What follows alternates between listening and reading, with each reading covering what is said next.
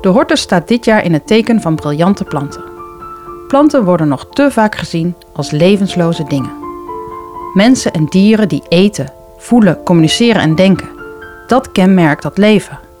Maar doen planten dat dan niet? Kijk, een plant staat inderdaad, hè, we hebben het al vaker gezegd, staat vastgenageld aan die grond. Maar is ook heel bewegelijk. Er is één fase in het leven waarin die plant heel erg reislustig kan zijn. Mijn naam is Barbara van Amersfoort van de Hortus Amsterdam. Samen met Janja Hubeek, podcastmaker van onder andere Meesterwerk, ga ik in deze zesdelige serie in gesprek met Norbert Peters, botanisch filosoof, over het onverborgen leven van planten. Deze aflevering gaat over bewegen. Welkom Norbert, terug in de zaadkamer van de Hortus. Wij gaan een nieuwe aflevering maken voor de serie potplanten over briljante planten.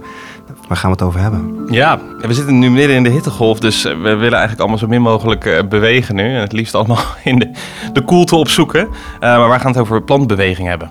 Planten die bewegen.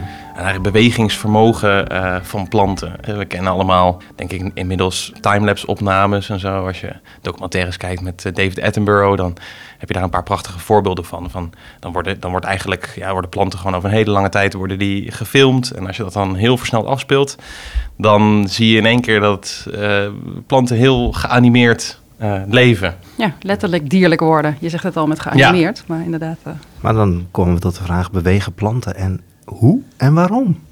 Neem ons mee. Ik bedoel, plantbeweging, dat, dat, daar, wordt al vrij, vrij vroeg eigenlijk in de geschiedenis al over gesproken. Dus bij de oude Grieken vind je al wel wat voorbeelden van plantbeweging. Alleen um, wordt die beweging nooit toegeschreven aan de plant. Althans, de plant beweegt wel, maar beweegt niet actief. Dat is heel erg ook een beetje de discussie. En die discussie die loopt eigenlijk tot echt nou ja, tweede helft 19e eeuw. Kunnen planten nou echt uit zichzelf, autonoom, spontaan bewegen? Of worden ze bewogen door een omgeving, als het ware? En dat begint dan... Ik, laat ik beginnen in de 16e eeuw. Dat is misschien wel een, een goed voorbeeld. Uh, dus op een gegeven moment is er een... Uh, een, uh, Brits eskader schepen die gaat een, beleging uitvoeren op Puerto Rico, het, eiland Puerto Rico. Moeten daar dan maar, de grote hoofdstad San Juan gaan ze aanvallen. Dus er, er komt een grote galjoen zeg maar, met de graaf van Cumberland. En die heeft zijn kapelaan bij zich. Um, voor ongetwijfeld wat spirituele en religieuze steun in, in, in, in dit beleg. Nou, Puerto Rico wordt veroverd door de Engelsen. En die kapelaan die gaat dan eigenlijk dat eiland... Nadat, nadat ze hebben gewonnen, dan gaat hij eigenlijk dat eiland overtrekken. En dan gaat hij daar gewoon wat over, over, over zeggen. Hij gaat schrijven over de geschiedenis van Puerto Rico. Hij gaat wat schrijven over de dieren, de planten die hij tegenkomt. En dan komt hij ook een heel uh, gek plantje tegen. Wat er eigenlijk een beetje als een soort onkruid groeit langs de weg.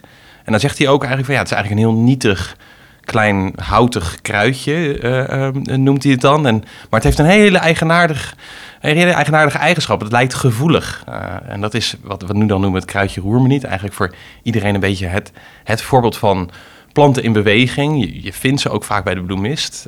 dat zijn, en dan vaak wel gewoon als, als klein plantje. En, maar ze doen het vrij goed in, in Nederland als je ze een beetje laat overwinteren binnen. Dan... Altijd leuk om aan te raken. En altijd leuk om aan te raken en altijd raken, ook in botanische tuinen. Dan, dan zie je op een gegeven moment ook dat ze iets wat verlept raken. Omdat gewoon al die kinderen en, en volwassenen trouwens ook gaan daar dan met hun vinger langs strijken. Um, waardoor elke keer die blaadjes dichtgaan. Dat kost dus die plant wat energie. Dus, het is, uh, uh, dus op, het, op het laatst van het seizoen zijn, zien ze altijd iets wat verlept eruit. Omdat ze toch zijn de hele tijd aan het bewegen. Daar zijn ze, dat is ook weer niet helemaal de bedoeling. Het is wel echt zo'n klein, zo'n klein plantje, maar een heel bekend voorbeeld eigenlijk van plantbeweging. Omdat je, daar zie je het gewoon gebeuren. Je raakt het aan en je, ja, je ziet inderdaad, mimosa pudica noem je dat dan in het Latijn, een kruidje roer me niet. Uh, als je daar een beetje, je moet er een beetje langs strijken. Je hoeft er ook niet, sommige mensen die zitten dan elkaar op te slaan, dat is niet nodig. Hij reageert eigenlijk echt vrij vlug. En dan zie je, het is een beetje een geveerd blaadje. En dan zie je eigenlijk één voor één zie je al die deelblaadjes zie je zo stuk voor stuk zie je dichtgaan. En grappig genoeg, als je er zelf één houdt, dan kan je ook zien dat ze um, dichtgaan met het invallen van de avond. Dus het is niet alleen aanraking die ervoor zorgt dat ze dichtgaan, maar ook als, als, uh, als het avond wordt, dan sluiten al die deelblaadjes, die sluiten zich. Dat komt bij meerdere planten voor, maar bij die mimosa zie je dat, zie je dat eigenlijk heel duidelijk. En je kent die calathea's of zo, toch? Die groeien altijd, of die groeien niet, die gaan ook altijd een beetje omhoog staan, die bladeren, die Ja. kamerplanten. Zeker, zeker. En ja, je hebt daar nog wel, ja, je hebt er nog veel meer vo- voorbeelden van. De Calathea's is inderdaad een heel goed voorbeeld. De valse Christusdoorn, die veel wordt aangeplant ook rondom stations en in de stad en zo. Die zie je ook. Die, die, die verandering in bladbeweging. En als je meer naar de tropen gaat, het is vooral bij de vlinderbloemigen, eh, de, de, die ook vaak peulen maken. Een beetje, eh, waar ook de, de, de erten bijvoorbeeld eh, toe behoren. Daar zie je veel van dit soort voorbeelden. Zo'n tamarindeboom is bijvoorbeeld een heel bekend voorbeeld. Die heeft van die peulen met van die beetje dat eetbare eh, vruchtvlees. En die zie je ook. En dat is ook vrij vroeg al opgeschreven. Er is een, eh, op een gegeven moment een legeraanvoerder bij Alexander de Grote. Die, eh, die, die merkt dat op. Dan is hij op het eiland Tylos, hedendaagse Bahrein. En daar ziet hij die tamarindeboom. En dan ziet hij inderdaad met het invallen van de avond... verandert die bladpositie.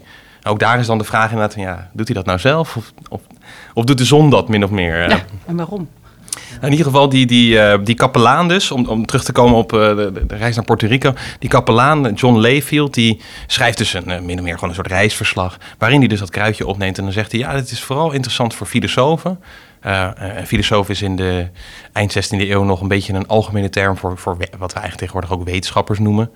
Filosofie was destijds nog een vrij breed, brede categorie. Daar worden natuurgeleerden bij, maar daar worden ook nou eh, eh, eh, retorici of redenvoerders. Worden, eh, van alles en nog wat werd verzameld onder dat begrip filosofen. Maar hij zegt, ja, die vinden dat wel interessant, want die ontkennen elke vorm van gevoel of beweging bij planten. En dat vond ik een interessante opmerking, omdat ja, het- stuit dus echt een beetje eh, tegen de, de, hoe men nadenkt over planten. Dat, dat is eigenlijk wat hij daar probeert aan te geven. Van ja, het is, het is een interessant plantje omdat het eigenlijk een anomalie is.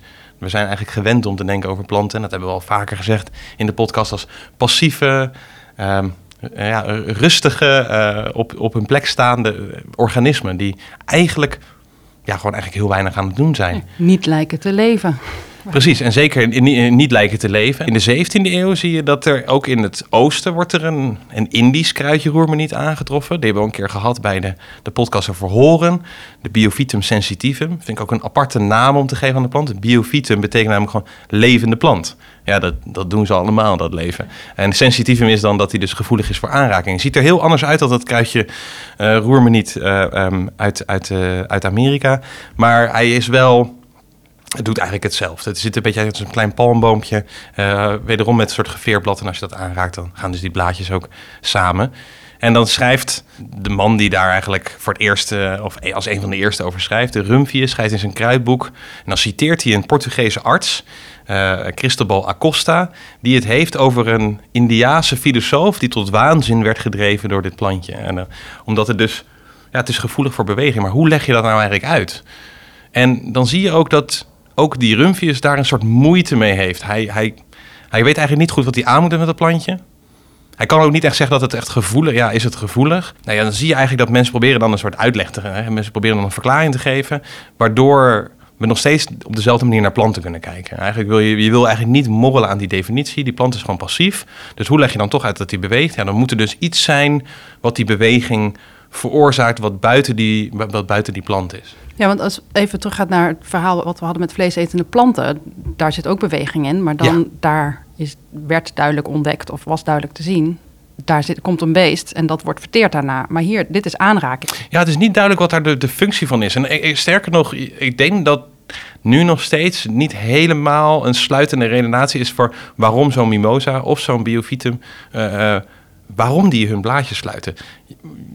Je kan wel het aan- aannemelijk maken van, oké, waarom zou dat doen? Weet je wel, waarom zou dat evolutionair gezien opkomen? Het is natuurlijk ergens bij het invallen van de avond, daar kun je er nog een beeld bij hebben van, oké, ze leven van zonlicht, als jij het vermogen hebt om s'avonds je bladeren te sluiten, dan ziet in ieder geval herbivore je veel minder snel. En je hoeft niet eh, je, je blad uitgestrekt te hebben, klaar als, als, als eh, sappig hapje.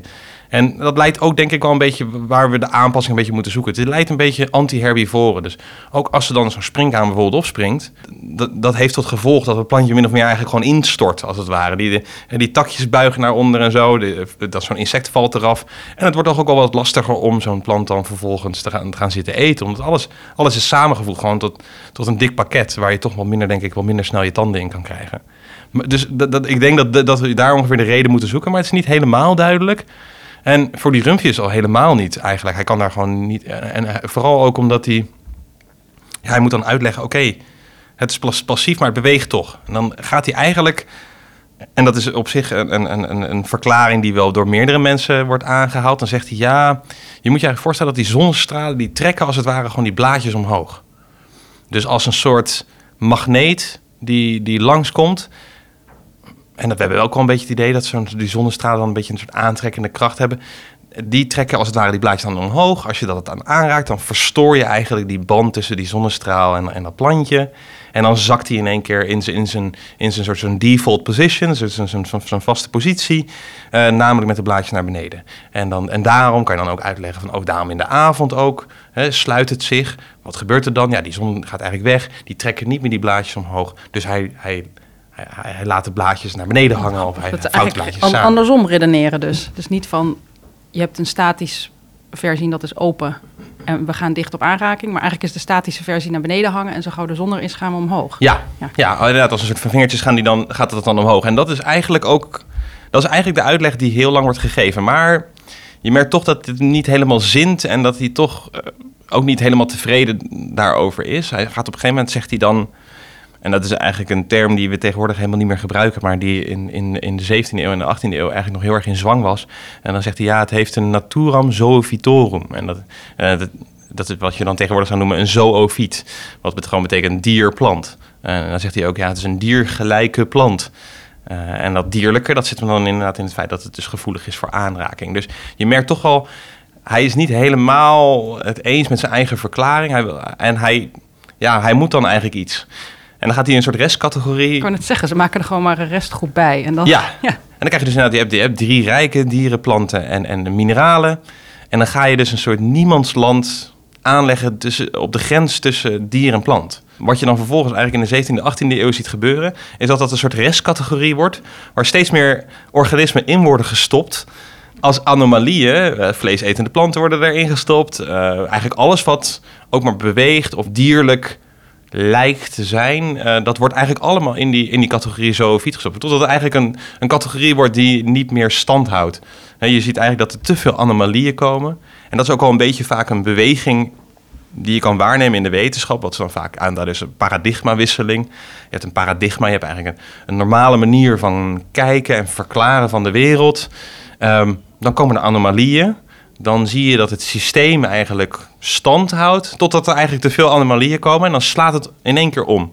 En dat, eh, het voorbeeld wat altijd wordt gegeven is dan eh Ptolemeus versus een Copernicaans eh, wereldbeeld. Hè, dus waar de zon om de aarde draait en de, de aarde om de zon. Dat is een soort paradigmawisseling. Ook daar zie je dat er komen anomalieën. Hè. Kometen waren bijvoorbeeld anomalieën. Of de, eh, de standen van planeten waren anomalieën die men eigenlijk niet goed kon oplossen. Binnen de eerste theorie. Binnen, de eerste, Ja. ja. binnen het eerste wereldbeeld. En dan zie je dat eigenlijk dat op een gegeven moment komt er een nieuwe theorie. En dan, dan verschuift eigenlijk dat wereldbeeld. En dat zie je bij planten eigenlijk op een vergelijkbare manier gebeuren. Je ziet in eerste instantie is het gewoon duidelijk: die plant is, is passief.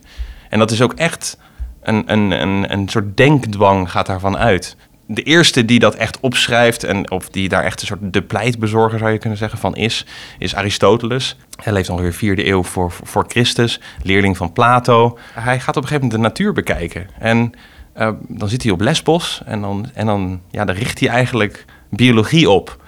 Eh, gewoon in zijn vrije tijd. Eh, dat is vrij bizar om te bedenken. En, en ik bedoel, het is altijd goed om eh, grappen te maken over Aristoteles en zo. Maar tegelijkertijd is het ook wel natuurlijk heel erg knap dat ja, hij heeft weinig voorgangers waar hij zich op kan beroepen. Hij, hij stampt dat echt uit de grond. En dan moet hij een manier gaan zoeken, of hij wil een manier zoeken om, ja, hoe kan je nou met die levende wereld overweg? Hoe kan je nou orde scheppen in die, in die chaos? En een bepaalde orde die je als het ware toeschijnt, is dat je zegt: Oké, jij hebt die niet-levende natuur. Nou, dat is vrij duidelijk wat dat, wat dat is. Hè? Mineralen, eh, eh, stof, zand, et cetera. Doet vrij weinig. Dan heb je planten. Ja, planten zijn toch anders dan de niet-levende natuur. Want die lijken toch een vorm van leven in zich te dragen. Het is niet zoveel, het is niet zo boeiend. Hij zegt ook dat het niet zo boeiend is. Hij zegt ook bijvoorbeeld van ja, hij heeft iets in zijn boek over de onderdelen van dieren. Dan zegt hij, ja, een botanicus heeft het makkelijk, want plant heeft niet zoveel verschillende, wat heterogene delen, zegt hij dan. Je hebt bladbloem, stam, wortel. Ja, dat is natuurlijk helemaal nee, niet nee, waar. dan een olifant. Ja. Ja, ja, precies. Dat is natuurlijk helemaal niet waar. Maar hij heeft natuurlijk ergens da- da- da- daar wel een soort punt inderdaad. Hè. Bij planten is daar misschien wat minder variatie in dan wat je bij dieren ziet. Maar ja, hij, hij, zegt dan, oké, je hebt een vege- vegetatieve ziel. En dat betekent alleen maar je groeit, je bloeit en je, en je, en je gaat dood. Je verdort. Ja. En ergens denken wij nog steeds zo. Hè? Als we het hebben over een kastplantje, dan heb je het over iemand die zijn verstandelijke vermogens, zijn zintuigelijke vermogens, zijn bewegelijkheid is, is verloren, die als een kastplantje is. Hè, dus het is nog steeds een Aristotelische opvatting van de zielen. En dan kan je ook aan zien dat wij ook een volgens Aristoteles in ieder geval, ook een vegetatieve ziel dragen. Dus het is cumulatief. Het is niet zo, die mens heeft een hele andere ziel. Nee, we hebben in de basis ook een vegetatieve ziel. Dan hebben we dieren. Dieren hebben ook die vegetatieve ziel, maar die hebben daarbovenop nog dan wat hij dan zou noemen een sensitieve ziel. Eigenlijk. Dus waarbij die zintuigelijkheid en bewegelijkheid eigenlijk samenvoegt in sensitief zijn, gevoelig zijn. Dat is ook waarom dat mimosa-plantje zo raar is, omdat het gevoelig is. En dan krijg je daarna, bij de mens krijg je dan nog als een kerst op de taart de, de ratio erbij. Dus dan heb je nog een rationele ziel. Dus wij hebben uiteindelijk dan drie zielen in, in onze borst. En uh, de, de, de, de, rationele daarvan is natuurlijk de belangrijkste dan natuurlijk. Want dat is het onderscheidende kenmerk ten opzichte van andere dieren. Wij, wij zouden denken, nou, daar gaan we later nog over praten. Um, en wij kunnen bewegen en hebben zintuigelijkheid. En hebben dus ook dat vegetatieve in ons. En is het verbonden voor hem? Is het, is het één? Is het één ecosysteem wat... Van zielen. Van zielen, zeg maar. Ja, het is denk ik gewoon als een soort bruidstaart bijna. Dus je hebt de basis van leven, dat is die vegetatieve ziel. Dan krijg je er een verdieping bovenop. Dat is dan het dierlijk leven. Um, en dan heb je er dan, daar nog als een kerst op de taart, of als laatste verdieping, die rationele ziel. En als je dan christelijk was, wat natuurlijk een hele hoop mensen eh, lange tijd zijn geweest, dan kon je er ook nog engelen en God bij plaatsen. En dat waren, dan werd die taart eigenlijk nog een stukje, stukje hoger. Maar het is wel zo dat, er een, dat hij een bepaalde rangorde erin wil herkennen. Maar hij weet ook wel weer dat die rangorde niet helemaal lukt of zo. Hij gaat namelijk op een gegeven moment ook in Lesbos ook in de zee kijken. En, en, en daar kan hij eigenlijk die, die rangorde van, die hij op land hanteert, kan hij niet zo goed hanteren. Want, wat ziet hij? Nou, kijk, op het land kan je bijvoorbeeld nog zeggen dat het verschil tussen een dier en een, hè, de, een bij of een paard en, en een boom is vrij duidelijk. Dat, daar is weinig, hoef je weinig over te discussiëren. Maar ja, als je een zeekomkommer neemt en een stuk koraal, ja, waar, waar, waar, waar, waar begint het dier en waar eindigt de plant? Precies, ook omdat heel veel, bijvoorbeeld koralen, die natuurlijk door polypen, eh, inmiddels rekenen niet tot het dierenrijk, maar is heel lang is daar discussie over geweest. Die koralen hebben in alle rijken gezeten, van mineralen tot, tot, tot planten en uiteindelijk dan de dieren. Maar er zitten natuurlijk heel veel vormen tussen, zo, die dan weer plantaardig lijken, maar dan wel bewegelijk zijn. Hij, hij merkt dat zelf, hij gaat praten met sponsduikers in Lesbos die duiken daar naar sponsen. Die worden gebruikt om in die Griekse, die Griekse helmen van binnen te, te bezetten, zodat je ze eh, goed op kan houden. En dan uh, schrijft in één keer van zo'n sponsduiker zegt dan tegen van ja, ja, er is een spons die, we, die, wij, uh, die wij graag hebben, maar die, die moet je een beetje voorzichtig mee zijn als je die benadert. Wat natuurlijk een hele rare gedachte is al, dat je voorzichtig moet zijn om een spons te benaderen. Want als, als die je opmerkt, dan, dan gaat hij zich schrap zetten aan die rots. Wat natuurlijk een bizar verhaal is. Wat heel veel biologen hebben ook Aristoteles daarom belachelijk gemaakt, dus eeuwenlang. Maar er is dus inmiddels inderdaad een spons gevonden dat als je die aanraakt, dan leidt hij zich inderdaad schrap te zetten. Dus hij, hij, hij leidt waarschijnlijk echt ook echt op basis van ervaringsgegevens wel te hebben, hebben gehandeld. Alleen ja, wat, wat moet je daarmee? Nou ja, Aristoteles schuift dat eigenlijk terzijde. Hij houdt zijn hiërarchie. En die hiërarchie houdt ook gewoon stand eigenlijk tot aan Darwin en Wallace, die met een hele andere metafoor komen van de, van de wereld. Dus de, de metafoor van... Dat is echt een lange tijd, als we nu ja, eens bij hele lange zijn. Tijd, ja. hele lange tijd. En, en grappig genoeg, die metafoor van Aristoteles is niet weg op een bepaalde manier. We, we hebben tegenwoordig dan de boom des levens, eh, de grote stamboom, of een filogenetische stamboom van het leven. Uh, en die is in de plaats gekomen van de ladder, de scala naturae. En dat is eigenlijk die ladder, die, dat is dus die hiërarchische verdeling. En die ladder heeft heel veel trapjes gekregen, naar gelang de tijd vorderde. Dus eerst waren dat gewoon drie trappen, uh, dieren, plantenrijk en mineralen. Maar dat worden eigenlijk, daar, daartussen komen steeds meer trapjes. Um, tot op een gegeven moment er zoveel trapjes zijn, dat het gewoon ook daar weer mee krijg je zo'n paradigmaverschuiving. Waarin je dus inderdaad een andere metafoor krijgt om de natuur in te delen. En dat wordt dan de boom des levens. Dan heb je ook al die problemen niet meer van zoofiet en, en uh, al dat soort zaken. Maar je ziet wel dat het dus heel lang eigenlijk van kracht blijft. En dat beweging ook echt een, een onderscheidend kenmerk is. Dat is echt een grenskenmerk. Als je kan bewegen, dan hoor je aan die kant van de grens. En kan je niet bewegen, dan hoor je aan de andere kant van de grens. Dat is echt een manier waarop je dus die, hiërarchie als het ware kan verantwoorden. En dan zie je dus in de 17e, 18e eeuw dat mensen daar dus ook echt... Ja, die, dat, dat, blijft bestaan. Zelfs in de verlichting. Terwijl eigenlijk wij altijd leren, en dat is voor een heel groot deel ook waar... de, de verlichting zegt eigenlijk... weg met al die oude boeken. Hè? Weg met al die boekenwijsheid. Je moet niet Plato en Aristoteles en dat voor lief nemen. En, en niet zelf gaan kijken en zelf gaan experimenteren. Je zit echt daar een soort, ja, er wordt een afscheid genomen van, van, van dat autoriteitsargument dat altijd heeft, heeft gegolden. Ik heb Aristoteles gelezen, dus ik weet hoe het zit. Eh, waarop hè, mensen als Bacon of Descartes zeggen: nee, je moet, eh, je moet gaan experimenteren. Je, moet zelf empirie, kijken. Je moet, je moet zelf gaan kijken. Je, je moet ehm, eh, toetsen. Je moet hè, een, een proefsteen van de ervaring hebben. Je moet het kunnen herhalen. Je moet het kunnen reproduceren en op een andere plek en zo. Je krijgt al dat soort eigenschappen die we tegenwoordig aan de wetenschap verbinden, die, die komen op. En die komen ook op. Alleen het gekke is dat die plant daar niet helemaal in meegaat of zo. Niet helemaal bij past. Je ziet eigenlijk dat die plant blijft, blijft eigenlijk in zijn oude Aristotelische indeling. En die passiviteit die, die blijft eigenlijk, eh, die houdt men omhoog. Maar omdat ze het niet testen of als ze het zien, het geen plek geven. Het, het heeft denk ik een beetje te maken met de, de manier waarop ze de, op een gegeven moment de natuur gaan, gaan eh, aansnijden. En, en ook daar weer heb je eigenlijk dat er weer een metafoor opkomt die van heel groot belang wordt. En dat is eigenlijk de, de metafoor van de mechanica. Als je, als je Descartes leest of, of, of tijdsgenoten van hem. Maar Descartes zie je dat eigenlijk wel heel erg duidelijk. Descartes schrijft op een gegeven moment een keer over dat hij... eh, volgens mij doet hij dat aan het begin van, eh, van De Mens. En dan schrijft hij over een grottencomplex wat hij bezoekt. Een soort kunstmatig grottencomplex... wat op het landgoed ligt van een, van een, van een heer. En dat was een soort attractie... een soort Efteling-achtige eh, sprookjesbos Gemaakt. gemaakt eh, door twee eh, Italiaanse broeders. En die hadden daar in die, in die, in die kunstmatige hadden ze allemaal mythes verbeeld. En die hadden ze dan op zo'n manier gedaan dat als je dan bijvoorbeeld op een of andere tegel stond, dan in één keer dan schoot de godin Diane het riet in of zo, weet je. Of ehm, je had dan een heel groot monster Cetus en dan Perseus kwam dan soort naar beneden zetten. En dat waren eigenlijk ja, mechanieken als het ware, eh, automaten die eh, op basis van eh, hoe die bezoekers daar liepen, et cetera, die, die konden dan water spuwen of nou ja, bewegen. Dat was een soort attractie. Descartes zegt dan eigenlijk, ja, je, moet eigenlijk achter de schermen hier gaan kijken. Je moet eigenlijk kijken naar de mechanieken. En zijn die mechanieken niet hetzelfde of vergelijkbaar met hoe wij bewegen? Hè? Dus hoe zo'n zo'n automaat daar beweegt, bewegen wij ook niet op een soortgelijke manier. En dan krijg je een, en dat zie je in de, in de medicijnen en de geneeskunde eigenlijk al wat eerder al opkomen, dat men een mechanische blik gaat krijgen op het lichaam. hè. Je, je ziet in één keer de hart als pomp. En je ziet de pees en spieren en gewrichten, zie je eigenlijk als katrollen en, en, en touwen. Grappig, dat vind ik en- eigenlijk ook al laat. Ik bedoel, botten en, en gewrichten hadden ze natuurlijk al lang gezien. Ja, Maar zeker. dat die link nooit gelegd is als een... Nee, ja, Nee. men heeft eigenlijk nooit echt een mechanische blik daarop ge- op geworpen. eh, Als, als, als dat jij eigenlijk uit me- soort mechanische onderdelen bestaat. En, en eh, bedoel, zodra je dat ook gaat doen, dan, eh, dan zie je ook wel dat de, de, de geneeskunde een enorme vlucht neemt. Op het moment dat jij begrijpt dat het hart een pomp is, wat bloed aan het rondpompen is, dan kan je het ook repareren.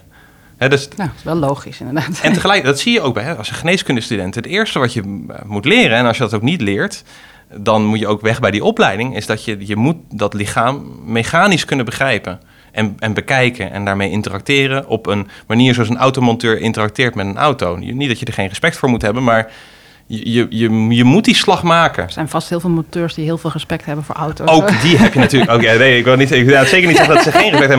Maar je moet op een bepaalde manier die mechanische blik kunnen opbrengen. Anders dan haal je het niet. Die mechanisering die gaat eigenlijk ook op een gegeven moment... de- wordt doorgevoerd in het plantenrijk. Dat zie je eigenlijk, eh, wat er, wat er gebeurt. Je ziet eigenlijk dat... Die mens is natuurlijk in eerste instantie zeer interessant om die mechanisch te bestuderen en, en, en het lichaam op die manier te gaan begrijpen. Daar horen mensen als Vesalius bij en, en Harvey, die eh, be- belangrijke anatomen en artsen die, die zich op die manier bezighouden met het lichaam. En Descartes ja, neemt dat min of meer over en, en gaat op die mechanische manier kijken naar eigenlijk al het leven. En dan haalt hij eigenlijk al die zielen, zielsbegrip van Aristoteles, hij wil die, daar heeft hij niks mee op. Want hij, hij, hij weet niet waar hij die kan vinden. Die kan je eigenlijk niet aantonen dat die ergens zitten. Hij wil eigenlijk alles reduceren tot mechanica. Dus dieren en planten gelijk. Maar bij planten krijg je een beetje een probleem dat eh, die worden dan ook mechanisch gereduceerd. En dat lukt op zich ook wel aardig. En de, de metaforen die daar vaak worden gebruikt zijn bijvoorbeeld fontein en hydraulische en pneumatische installaties. En je kan natuurlijk op een bepaalde manier zeggen, een plant is een soort hydraulische machine. Dat, dat, is helemaal niet zo'n hele gekke eh, gedachte.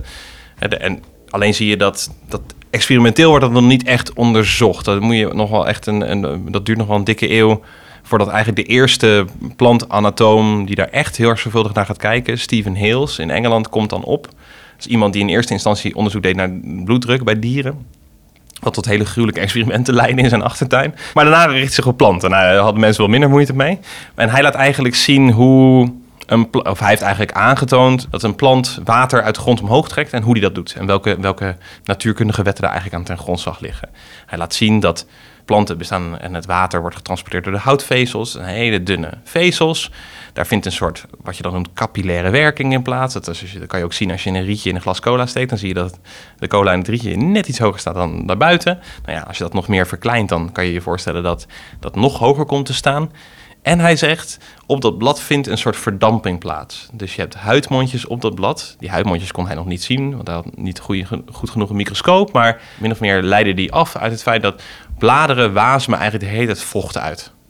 En dat uitwasemen van vocht, dat die verdamping, heeft een aantrekken, aanzuigende werking op het water uit de grond. Dus er wordt water opgezogen door de wortels, dat gaat door de stam heen en uiteindelijk wasemt dat, en dat weten we ook, hè, als er ergens een uh, bomenrijen bestaan, zeker in zo'n hittegolf, dan voelt dat veel koeler. Dat heeft onder meer te maken met dat eigenlijk al die bomen die je om je heen ziet, zijn een soort levende fonteinen. Die zijn continu waterdamp aan het afgeven aan hun omgeving. En dus water ook met soms een enorme hoogte eh, omhoog aan het pompen. Zonder dat er een generator bij komt kijken. Dat is eigenlijk ook wel het bijzondere en, en toch ook wel vrij bizarre. Volgens Hij mij. vergelijkt het dan niet met ademhaling van de mens eigenlijk. Hij vergelijkt het dus inderdaad met een pompsysteem. Ja, hij vergelijkt met een pompsysteem en hij vergelijkt het met op een gekke manier ook een soort hartslag. waarbij dan de zon het hart is. Eh, dat is denk ik nog iets te, ehm, iets te metaforisch. Maar ehm, hij heeft eh, natuurlijk wel gelijk. Het is, het is inderdaad een soort bombuizensysteem. En er zit een soort van fonteinachtige functie achter. En het aardige is dus, je hebt eigenlijk... Die, die, die waterkolom wordt omhoog gehouden door, door ja, geruisloos omhoog gehouden. Je hebt op een gegeven moment een filmpje met David Attenborough... die dan naast een generator staat en zo'n sequoia... in ieder geval zo'n reuze mammoetboom... en die zijn natuurlijk bijna 100 meter hoog. Als wij dat water willen omhoog pompen tot die hoogte... dan moeten we een enorme lu- luidruchtige generator neerzetten... waar we dat water mee omhoog pompen... om hetzelfde te kunnen bereiken wat die boom geruisloos doet.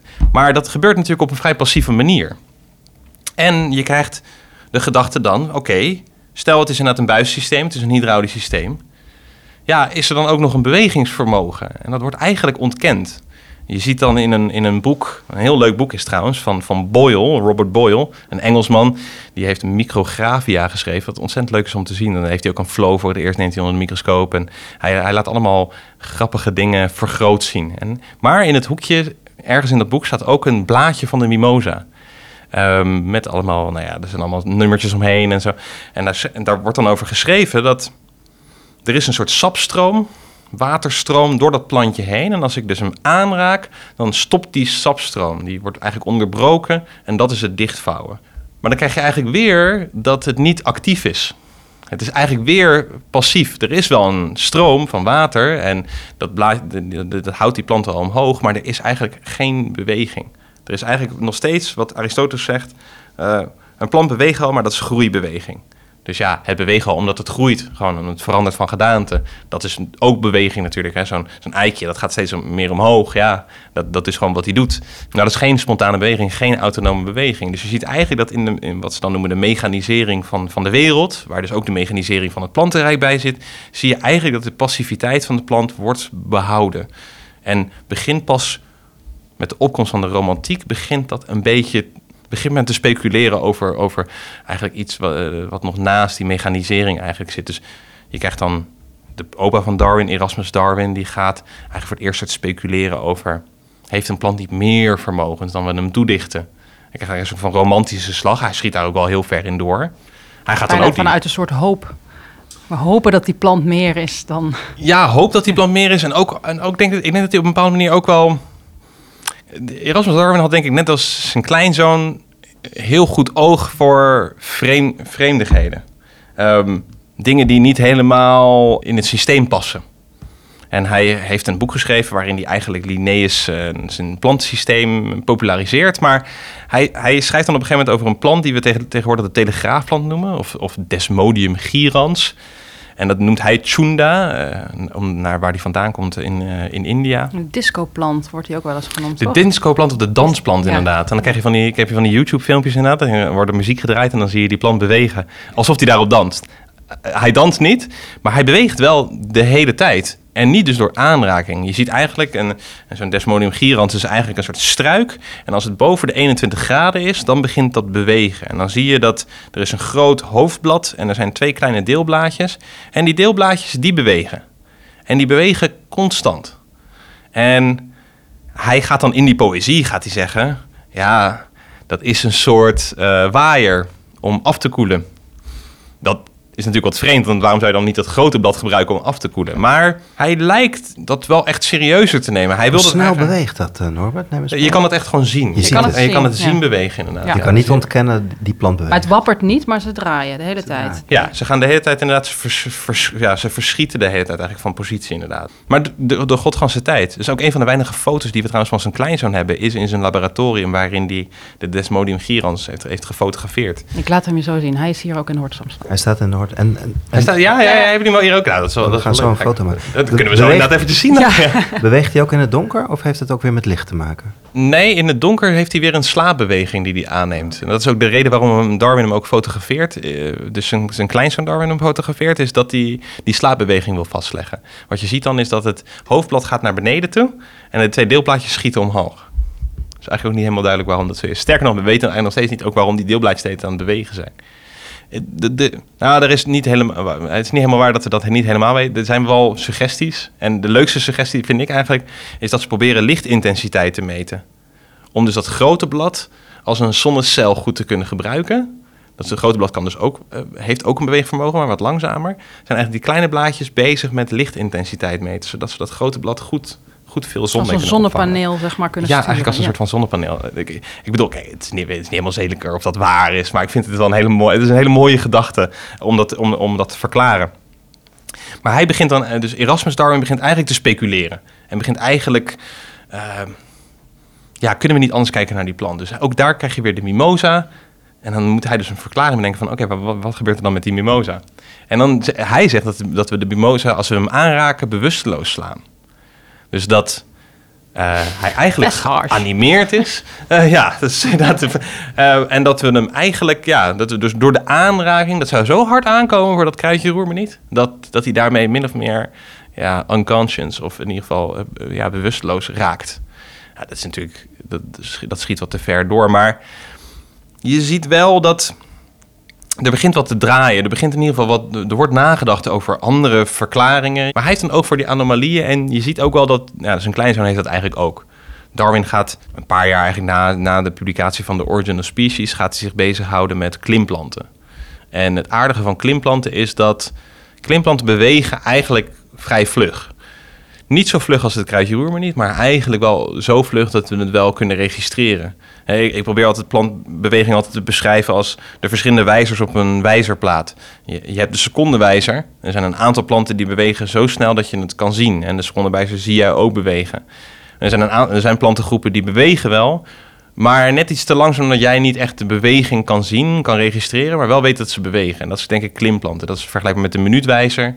En het grootste deel van de planten dat heeft, beweegt eigenlijk op de snelheid van de, van, de, van de uurwijzer. Dat zie je eigenlijk nauwelijks. Dan moet je echt goed kijken, wil je dat, wil je dat kunnen zien. En je ziet eigenlijk, dus met die klimplanten krijgt hij op een gegeven moment toch oog voor ja, beweging. Want klimplanten moeten bewegen. Dat is, dat is een beetje een soort van dwang die ze natuurlijk hebben. Want ze kunnen niet zichzelf oprichten met een stam of wat ook of zo. Nee, ze moeten een, een gastheer hebben of een obstakel of wat ook of zo. Of een, een- iets om tegenaan te klimmen. Of omheen te draaien of wat ook. Om de, de hoogte in te gaan en uiteindelijk het zonlicht te bereiken. Dus er is een soort noodzaak daar voor die klimplant om te bewegen. Dan begint ook dat vraagstuk eigenlijk bij Darwin op te komen van... ja, maar hoe doen ze dat dan? Doen ze dat nou zelf of doen ze dat nou ehm, omdat dat wederom een groeibeweging is? Daar is de heel erg de vraag van, is het een groeibeweging of is het echt een autonome beweging? Nou, hij gaat daarover corresponderen. En het grappige is ook, hij correspondeert daarmee mee met Hugo de Vries. Die hier in eh, de Amsterdamse Hortus eh, een belangrijke rol heeft gespeeld. Eh, Hugo de Vries was een fantastisch plantenfysioloog. En heeft Darwin daar het juiste antwoord eigenlijk aangereikt. Want Darwin wilde weten of er al mensen waren geweest die hadden geschreven over klimplanten. En die, en die waren er, waren twee Duitsers. En die hadden alle twee een theorie over plantenbeweging van klimplanten. En alle twee eentje die de passiviteit van de plant behielden. Eentje die had eigenlijk de gedachte dat er een soort spiraalgroei zit in planten. Niet helemaal vreemde gedachte. Als je kijkt bijvoorbeeld naar een ananas of nou ja, andere manieren waarop als ware die Fibonacci-reeks terugkomt in, in, eh, in de plant. woestijnplanten zie je dat In, ja, zie je inderdaad dat een soort Ja. spiraalachtige tendens. Ehm, trouwens, wat, ik- ja, dat heeft hij eigenlijk een beetje van, van Goethe hebben ze dat. Maar er zit een soort spiraaltendens in, in de plant. En de ene zegt eigenlijk van ja, die spiraalgroei aan de basis van die plant... die zorgt er eigenlijk voor dat die plant bovenaan gaat slingeren. Min of meer. En de andere zegt nee, nee, nee, de binnenkant en de buitenkant van de stengel groeien niet even snel. En daarom slingert die. Ook een logische gedachte. Ja, heel Op logisch. zich twee logische gedachten. en sterker nog, ook de gedachte die Hugo de Vries in eerste instantie had. Ten aanzien van klimplanten. Dus dat inderdaad de binnenkant en de buitenkant zouden verschillende manier zouden die groeien. En dan kan je ook al een klein beetje zien als je een, een, een touw om een, om, een, om een paal heen wint. Dan zie je ook dat de vezels aan de buitenkant veel meer gerekt staan. Dan de touwvezels aan de binnenkant zijn veel meer eh ineengekrompen. Dus er, zit, er is een soort van logica zit erachter. Alleen Darwin gelooft het niet en Hugo de Vries gaat dan eigenlijk beter kijken. En die gaat ook... Op een gegeven moment gaat hij die geslingerde planten, als het ware, die, die dus inderdaad al een beetje zo'n spiraalvormig zijn, die gaat hij dan in zoutoplossingen leggen, waardoor ze de, de, de cellen hun water afstaan. En dan ziet hij eigenlijk dat de verschillende grootte van de cellen, dat die allemaal weer evenredig worden. Dus het wordt gewoon, trekt weer helemaal recht. En dan begint hij eigenlijk de gedachte te krijgen van, is het niet zo dat er dat het te maken heeft met de wateropname van plantencellen. Dat er bepaalde plantencellen zijn die water opnemen en andere die water afstoten. En dat dat voor de beweging zorgt. En en een plantencel moet je eigenlijk vergelijken altijd, tenminste dat vind ik altijd een goede vergelijking, heeft de plantkundige een keer mij verteld. Dus een plantcel moet je eigenlijk vergelijken met een binnen- en een buitenband van een fiets. Je hebt een celmembraan en je hebt een cellulose of lignine membraan eromheen die wat harder is. De, de celmembraan kan zich vullen met water, maar het heeft een beetje een harde eh, eh, Kader om zich heen. Celwand die ervoor zorgt dat hij een soort stabiliteit krijgt. En dus die Hugo de Vries zegt dus inderdaad van ja, je ziet dus eigenlijk bij zo'n klimplant dat er in de verschillende cellen verschillende, wat hij dan noemt turgordruk is. Verschillende druk is, verschillende maten van gevuld met water of niet gevuld met water. En dat zorgt eigenlijk voor die beweging. Dus het lijkt wel zo te zijn dat die plant dat initieert. Want de plant initieert ja, welke cel er water opneemt en welke niet. Min of Want het, meer, is niet, of het zijn niet kleinere en grote cellen. Elke cel kan vol raken en minder. Ja, precies, precies. En daardoor zie je dus inderdaad dat er, er lijkt daar iets dus autonooms te zijn. Eh, het lijkt dus niet zo te zijn dat er een oorzaak is van buiten. Of het lijkt ook niet zo te zijn dat het gewoon eh, van, vanwege de, de, de, de, de, de groeibeweging, de, de, de anatomie van die plant is. Maar dat het dus echt die plant is die, die ja, kan bepalen, het klinkt wat vreemd, ja, hoe de turgordruk is op die verschillende cellen. En sterker nog, dat, dat is ook precies wat je bijvoorbeeld dan weer kan zien gebeuren bij zo'n mimosa. Stel je zou dat echt anatomisch kunnen ontleden, dan zie je eigenlijk dat. En dat kan je ook wel zelf ook wel zien. Als je een mimosa blaadje bekijkt, dan heb je dus een geveerd blad met allemaal deelblaadjes. Maar als je goed kijkt, zie je aan de basis van de deelblaadjes, waar ze aan het, de, de, de, de, de, de hoofdnerf vastzitten, ehm, dan zie je een heel kleine verdikking. Een, wat ze noemen een bladkussen of een pulvinus. En een, bladkussen is eigenlijk een soort hydraulische pompinstallatie. In tegenstelling tot die cellen, die dus water kunnen opnemen via osmose, zie je dat hier een pompinstallatie is waarmee men heel snel water kan vullen of heel snel water kan afstoten. En als je het aanraakt, dan zie je dus dat er in één keer water wordt afgestoten. En dat is de reden dat hij dus ineenzakt. En dan vervolgens kan hij zich weer vullen met water eh, via een pompsysteem. En dan kan die blaadjes weer, weer rechtop staan. En dat is eigenlijk hoe die beweging dus in zijn werk gaat. Maar daarmee komt Darwin op het spoor Briljant. van autonome beweging.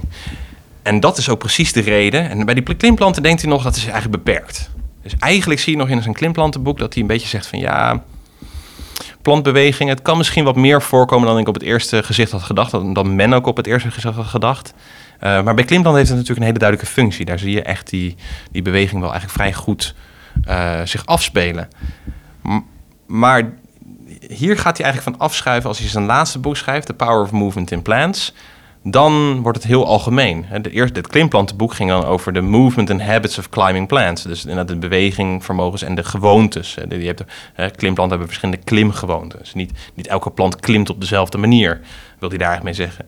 Maar de power of movement in plants, dan is het algemeen in één keer plants. Dus plan, het bewegingsvermogen van planten. Datgene wat Aristoteles ze onthad, ontzegd, dat gaat hij ze nu eh, toeschrijven. Met, met power bijna. Dat is ook wel Ja, mooi. echt bewegingsvermogen. Hè? Dus de power of movement. Volgens mij is dat een, de beste vertaling. De bewegingsvermogen. eh, en dus autonoom. Hè? Het is dus spontaan vanuit de plant. Die is aan het bewegen. Het is niet dat hij door zijn omgeving wordt, wordt bewogen. Nu hebben we fantastische camera's en kunnen we timeless opnames maken. Dat kon Darwin niet. Maar Darwin heeft wel een hele grappige installatie bedacht. En die kan je ook gewoon zelf... Je zou hem thuis kunnen namaken in feite. Het enige wat je hoeft te doen... Je hebt gewoon een, een, een plant in een pot. Daar steek je een satéprikker in. En op die satéprikker aan het uiteinde doe je, doe je iets herkenbaars. Het hoeft niet eens per se, maar je doet bijvoorbeeld een, een, een stukje was of zo van een, van een vaccinelichtje of wat ook. Of zo. Iets wat je, wat je makkelijk goed kan zien. En vervolgens neem je een top van een plantje en daar bevestig je eigenlijk ook iets herkenbaars aan. Hij, hij doet meestal een soort van, ook een soort prikkertje daaraan of een speld of wat ook of zo met een knop erop. Kijk, en als nou een plant niet zou bewegen, dan zou, als je dat vaste punt neemt en je kijkt dan vervolgens hoe die in één lijn ligt met het puntje op de plant zelf en je zet daarboven of daarnaast zet je een glasplaat en dan kijk je eigenlijk door de glasplaat heen en als de punten samenvallen, dan teken je een stipje. Als hij niet beweegt, dan verandert dat stipje nooit. Maar hij merkt natuurlijk al vrij vlug dat als hij een uur later bijvoorbeeld kijkt en hij probeert weer de twee punten in één lijn te krijgen, dat hij dan op het glas een op een andere plek het stipje moet zetten. En zo gaat hij dan vervolgens steeds die plantbeweging bijhouden. Hij laat dus ook echt zijn, eh, zijn kinderen dat doen. Hij staat zelf s'avonds laat op. Soms laat hij zijn tuinmannen er s'avonds laat opstaan. Om die beweging vast te stellen. En dan krijg je hele rare tekeningen. En die Power of Movement in Plants die staat eigenlijk vol met dit soort rare tekeningen. Want ik le- vergeleek het een beetje met spirografen. Vroeger had je spirografen, zo'n kinderspeeltje. Waar je dan inderdaad zo'n soort mooie symmetrische tekening uiteindelijk door krijgt. Nou, dat is zo mooi zijn ze bij Darwin niet. Maar je ziet in feite dat hij dus probeert die beweging te traceren. Maar dan moet je dan echt doen in een omgeving waar geen wind is of waar geen tocht is. Dat je het niet kan zeggen, dus ja, maar je ja. liep langs en... Ja, nou doet hij het niet zo. eh, hij, dat is eigenlijk nog van voordat er überhaupt laboratoria zijn waar men, eh, zeker in Engeland in ieder geval, in Duitsland heb je al laboratoria, maar in Engeland nog niet. Dit doet hij echt gewoon in zijn huiskamer, in zijn vensterbank Ehm, en in zijn kassen. Hij heeft een soort kassencomplex, daar, doet- daar doet hij het ook. Dus hij, het is nog niet eens zo heel erg gecontroleerd, maar ja, wat hij natuurlijk doet is eigenlijk een soort van tweedimensionaal timelapse filmpje opnemen, zonder dat hij een camera heeft. En die, dat boek staat vol met die tekeningen. Ja, die tekeningen zijn natuurlijk vandaag de dag niet zoveel meer waard, want we kunnen gewoon, we hebben nu camera's. Dus, maar het laat wel zien hoe ingenie- ingenieus en ook dat hij hiermee ook echt, eh, hij gaat dus echt 300 plantensoorten op deze manier volgen. En dan komt hij erachter van, hé, hey, sommige bewegen eigenlijk vrij vlug, sommige bewegen heel langzaam. Zoals als je de, de zandraket neemt of de Arabidopsis eh, thiliana, dat is de, de, de, eigenlijk de basis, een soort modelorganisme voor, voor, voor plantkundigen. Die, die draait, of die, die maakt ongeveer één cirkelbeweging met, met een blad of een stengel in iets meer dan 24 uur. Dat is ontzettend langzaam, kan je eigenlijk gewoon niet zien. Maar die beweging is er wel degelijk. Dus eh, uiteindelijk zie je eigenlijk dat hij gaat zeggen... ja, die klimplant die beweegt... en dat is eigenlijk een versnelde beweging... van de beweging die alle planten vertonen. Al, alle planten bewegen in zekere mate, snel of langzaam. En dat bewegen, dat noemt hij circumnutation... wat een, raar woord is. Circum betekent natuurlijk min of meer... Ja, het is, in een cirkel. En nutation, nutare, dat is eigenlijk een vreemd een Latijns woord wat, wat, wat knikken bijvoorbeeld betekent. Of omknikken. Dus het is een, wat hij wil, eigenlijk wil zeggen is het een omknikkende beweging. Die plant die knikt de hele tijd een, als het ware een stukje, maar maakt daarmee een soort cirkelvormige Het is niet vloeiend. be- beweging. Het is niet vloeiend inderdaad. Het is wat, ja, het is inderdaad wat hakkelig, maar het is wel degelijk een soort cirkel. Dus je ziet eigenlijk dat al die stengeldelen en blaadjes, die, die lijken eigenlijk ja, een soort van kleine cirkeltjes in de, in de lucht te draaien. En zo'n klimplant, die vergroot dat eigenlijk alleen maar uit. Er zijn die, eigenlijk die, die, die cirkels die die draait, zijn sneller en om, om- omvangrijker als het ware. Want bij de klimplant is natuurlijk de noodzaak dat hij zijn omgeving aftast. Dat is wat je dan noemt de rankklimmers. Dat zijn eigenlijk, die hebben echt een orgaan om te klimmen. Dus een hopplant die, die klimt eigenlijk met zijn stengel. En, en bijvoorbeeld een roos die klimt met, met, met zijn dorens, et cetera. Maar een, een rank is echt een, een, een, een, echt een orgaan die, die bedoeld is om te klimmen. En dan zie je inderdaad ook ja, die, die cirkelen, als je dat zou opnemen, die, dan zie je ze cirkelen in een omgeving alsof ze op zoek zijn naar een steensel. En ja, die, die, die- ja, dus je ziet dat daar dat die omknikkende beweging, die draaiende beweging, wordt eigenlijk een soort eh, manier om de omgeving af te Het is tasten. een radar eigenlijk, toch? Ja, ja, en als je dan een steunsel vindt, hup, eromheen en dan kan je weer verder klimmen. Inderdaad. Maar dus hij, hij, hij probeert dus een algemene, ja, wat hij zelfs noemt, een algemene bewegingsleer af te leiden van planten. En dus hij zegt eigenlijk alle planten bewegen. Alleen zijn er verschillen in snelheid en zijn er verschillen in de functie van beweging. Maar het leidt allemaal terug tot hetzelfde punt. En, dat, en, en ergens is dat ook een hele mooie gedachte, omdat je dan eigenlijk min of meer ook laat zien dat beweging eigenlijk ten grondslag ligt aan al het plantenleven.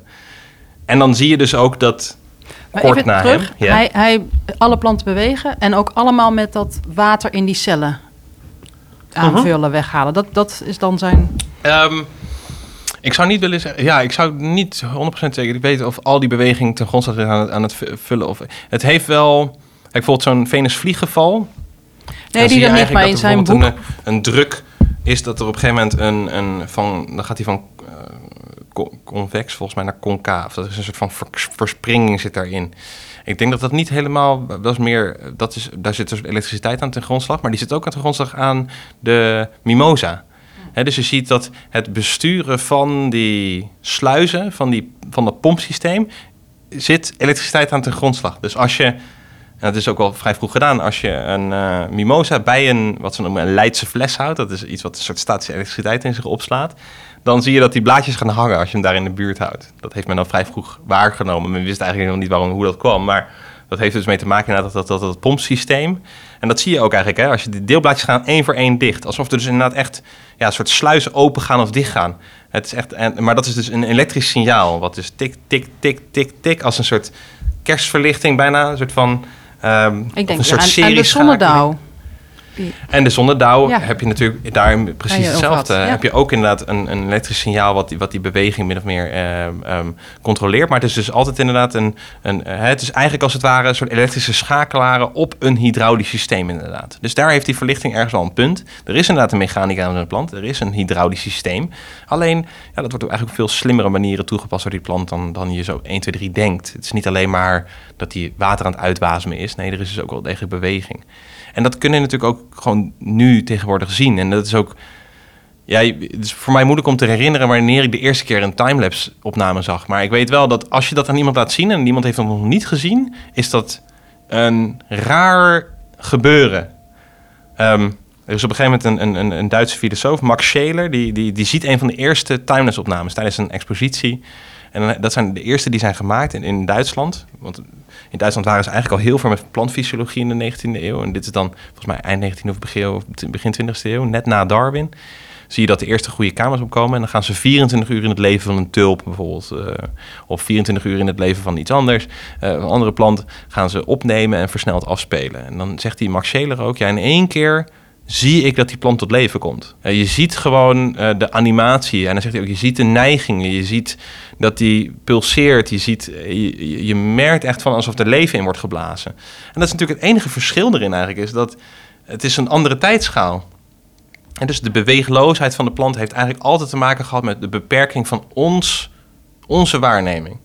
En no- nooit met, met het niet kunnen bewegen of niet autonoom kunnen bewegen van planten. Je ziet dus echt dat hè, die beperking van die, die menselijke maat, die zorgt er eigenlijk voor dat, dat je die plantbeweging nooit goed in het vizier krijgt. Hè, het is ook dat niet is een, de denk ik, kern een, van je verhaal, hè? de ja, is- begrenzing van onze waarneming. het Ja. is, ja, het is de begrenzing van onze waarneming. En het, en het rare is natuurlijk, we hebben nog steeds met die begrenzing ook te maken. Want die timeless opnames, die kunnen we dan nu, kunnen we dan zeggen van... Oké, ja, we, we kunnen dat nu dan filmen van een aantal, van een groot deel van de plantensoorten. Maar bijvoorbeeld een eik, ja, daar kan je nooit een time, daar kan je niet een timeless van maken. Ja, je kan je het natuurlijk al proberen, maar dan moet je 50 jaar of zo de tijd nemen. Ja, dat lijkt me wel fantastisch. Of zo'n sequoia gewoon, dat je die 100 jaar voor de camera hebt staan. En dat je dan ziet waar die heen En dan gaat. versneld- weg omhoog, ja. En dan versneld afdrijven. Want wat je heel vaak ziet als je een boom in het bos of zo... en zo, soms is dan bijvoorbeeld een boom dood en is de bast weggehaald... en dan zie je inderdaad een soort van torsie... alsof die boom min of meer zo helemaal is ge- ge- gedraaid om zijn, om, zijn, om zijn as. En dan denk ik, ja, dat zal ongetwijfeld te maken hebben met ja, je, jezelf positioneren. Naar, naar, naar verloop van tijd ben je natuurlijk vrij massief. En dan is dat ook wel wat lastiger om dat allemaal te doen. Maar dat lukt dan toch wel enigszins.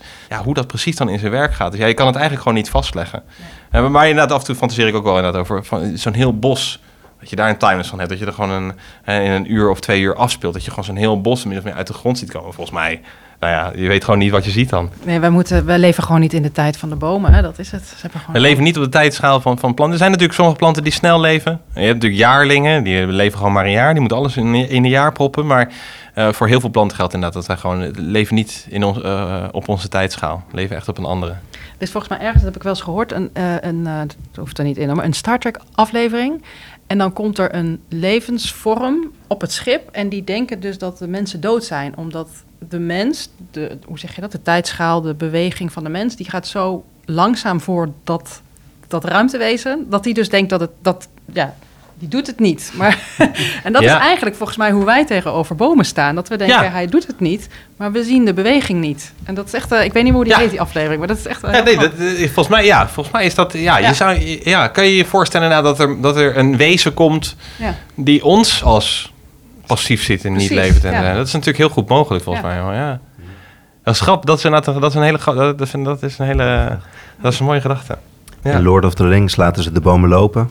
Lopen Ja. ze wel vrij traag, maar En dan zie je ook die Tolkien natuurlijk dan ook speelt met die mensentijd. Van ja, wij, wij vergaderen normaal gewoon een aantal jaar. Hè, dat is, voor jullie is dat helemaal... eh, hè, dus, en je hebt ook ja, je hebt prachtige voorbeelden van... als je wel eens naar van die natuurhistorische musea gaat... bijvoorbeeld degene in Londen... dan, dan zie je ook in een van de, de centrale hal boven... heb je dan zo'n zo'n plak van zo'n sequoia liggen. En dan worden daar ook dan zo'n tijdlijn op ge- ge- geprojecteerd, min of meer. eh, van toen was de slag bij Waterloo. Oh, wauw, ja, was- dat is echt bizar. Ja. en toen kwamen de, de, toen kwamen de farao's de, de, de, de, de piramides bouwen en zo. En dan zie je dus inderdaad dat die boom, die is dus getuige... Nou ja, is natuurlijk niet echt getuige, getuige, maar... Die, dat, die er al zo lang, dat die er al zo lang is. Dat het wat voor ons een eeuwigheid geleden lijkt. En dat is ook, als men de oudste bomen gaat vinden in de Verenigde Staten... dan krijg je dus bijvoorbeeld ook in dat schrijver als John Muir... die dan zegt, ja, de- deze boom wiegde al met zijn naalden in, in, in, in de wind... terwijl Jezus in zijn kribbeke lag hè? en eh, Rome in brand stond. En, en dat, dat heeft hij al, zo lang is dat er al.